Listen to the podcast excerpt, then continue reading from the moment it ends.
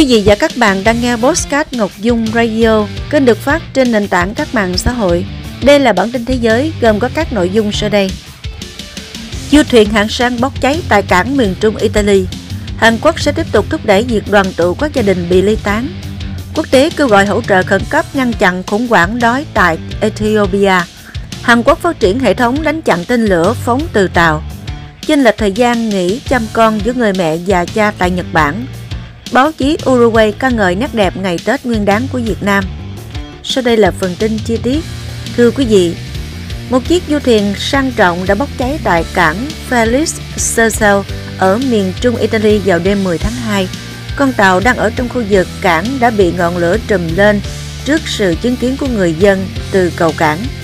Một chiếc du thuyền khác neo đậu gần đó cũng đang cháy âm ỉ và khói bốc cuồn cuộn lên trời.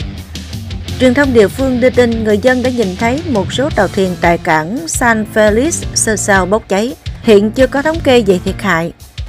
Ngày 10 tháng 2, Bộ trưởng Thống nhất Hàn Quốc, ông Kim Jung Ho cho biết chính phủ nước này sẽ tiếp tục thúc đẩy việc đoàn tụ các gia đình bị ly tán do chiến tranh Triều Tiên 1950-1953.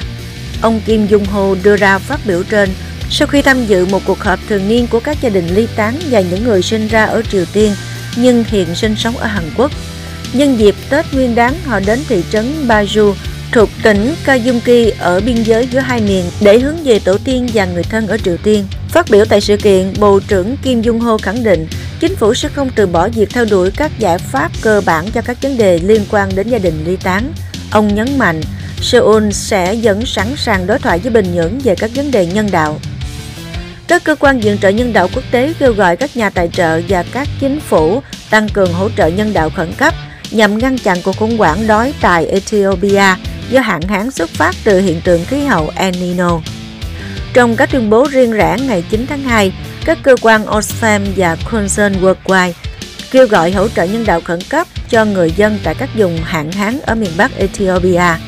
Lời kêu gọi được đưa ra sau khi chính phủ và các đối tác nhân đạo của Ethiopia công bố bản đánh giá mới nhất, trong đó có dự báo số người không đảm bảo được an ninh lương thực tại Ethiopia có thể lên tới 10,8 triệu người trong những tháng tới.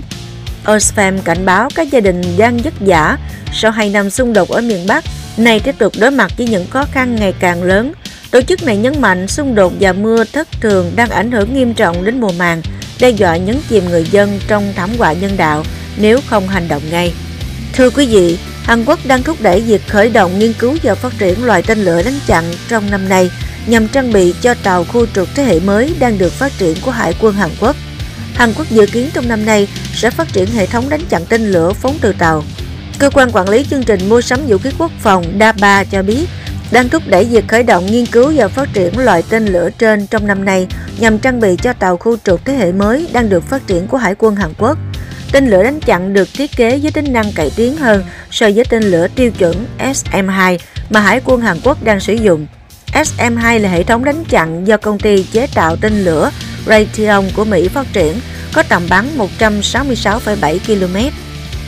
Theo cuộc khảo sát gần đây giữa hãng tin Kyodo News, hơn 80% các công ty lớn tại Nhật Bản cho biết trong năm qua, nam nhân viên chỉ nghỉ phép chăm con gần 3 tháng, trong khi thời gian nghỉ của nữ nhân viên thường dài hơn. Điều này cho thấy vai trò chủ đạo của phụ nữ trong việc nuôi dạy con cái vẫn còn chiếm ưu thế tại Nhật Bản. Khảo sát được thực hiện với 113 công ty từ tháng 11 đến tháng 12 2023. Trong đó, khoảng một nửa công ty báo cáo trong hồ sơ rằng ít nhất 80% nhân viên đã nghỉ phép sinh con. Không tính đến thời gian nghỉ. Tuy nhiên, về thời gian nghỉ trung bình, nhóm lớn nhất là 47% cho biết khoảng từ 1 tháng đến dưới 3 tháng. Tiếp theo là 25% cho biết 2 tuần đến dưới 1 tháng. Khoảng 13% cho biết trung bình nghỉ 5 ngày đến dưới 2 tuần. 4% trả lời 3 tháng đến dưới 6 tháng, trong khi 2% cho biết dưới 5 ngày. Ngược lại, thời gian nghỉ của nữ nhân viên dài hơn nhiều, với 51% công ty được khảo sát cho biết nhân viên nữ nghỉ trung bình 12 tháng đến dưới 18 tháng và 27% có thời gian nghỉ từ 6 tháng đến dưới 12 tháng. Có 8% nghỉ từ 18 tháng trở lên, trong khi 4% nghỉ dưới 6 tháng. Ở Nhật Bản về nguyên tắc, một nhân viên có thể nghỉ phép chăm con cho đến khi trẻ được 1 tuổi và có thể kéo dài đến khi trẻ lên 2 tuổi tùy theo tình hình. Bên cạnh đó, người cha có thể nghỉ phép tối đa 4 tuần trong vòng 8 tuần đầu sinh con. Ngày 10 tháng 2, báo Grupo Montevideo của Uruguay đã có bài viết giới thiệu về nét đẹp cổ truyền Tết Nguyên đán của Việt Nam, ngày lễ quan trọng nhất trong năm. Tại Nam Mỹ, tờ báo đã đăng bài viết cùng nhiều ảnh minh họa cho nét đẹp ngày Tết của người Việt Nam. Bài viết miêu tả Tết Nguyên đán là ngày lễ thiêng liêng nhất trong năm, nên tất cả người Việt ở Việt Nam và trên thế giới đều mong đợi. Vào dịp này, những người đi làm xa đều mong muốn trở về sum họp bên gia đình, tận hưởng niềm vui đoàn viên. Hàng năm, Tết được tổ chức vào những ngày đầu tháng Giêng âm lịch trên khắp Việt Nam và ở mọi quốc gia nơi có người Việt sinh sống. Trong ngày Tết, các thành viên trong gia đình thờ cúng tổ tiên, quây quần bên nhau thăm hỏi họ hàng, chúc phúc, mừng tuổi cho các cụ già và em nhỏ. Vừa rồi là bản tin thế giới. Cảm ơn quý vị đã quan tâm theo dõi.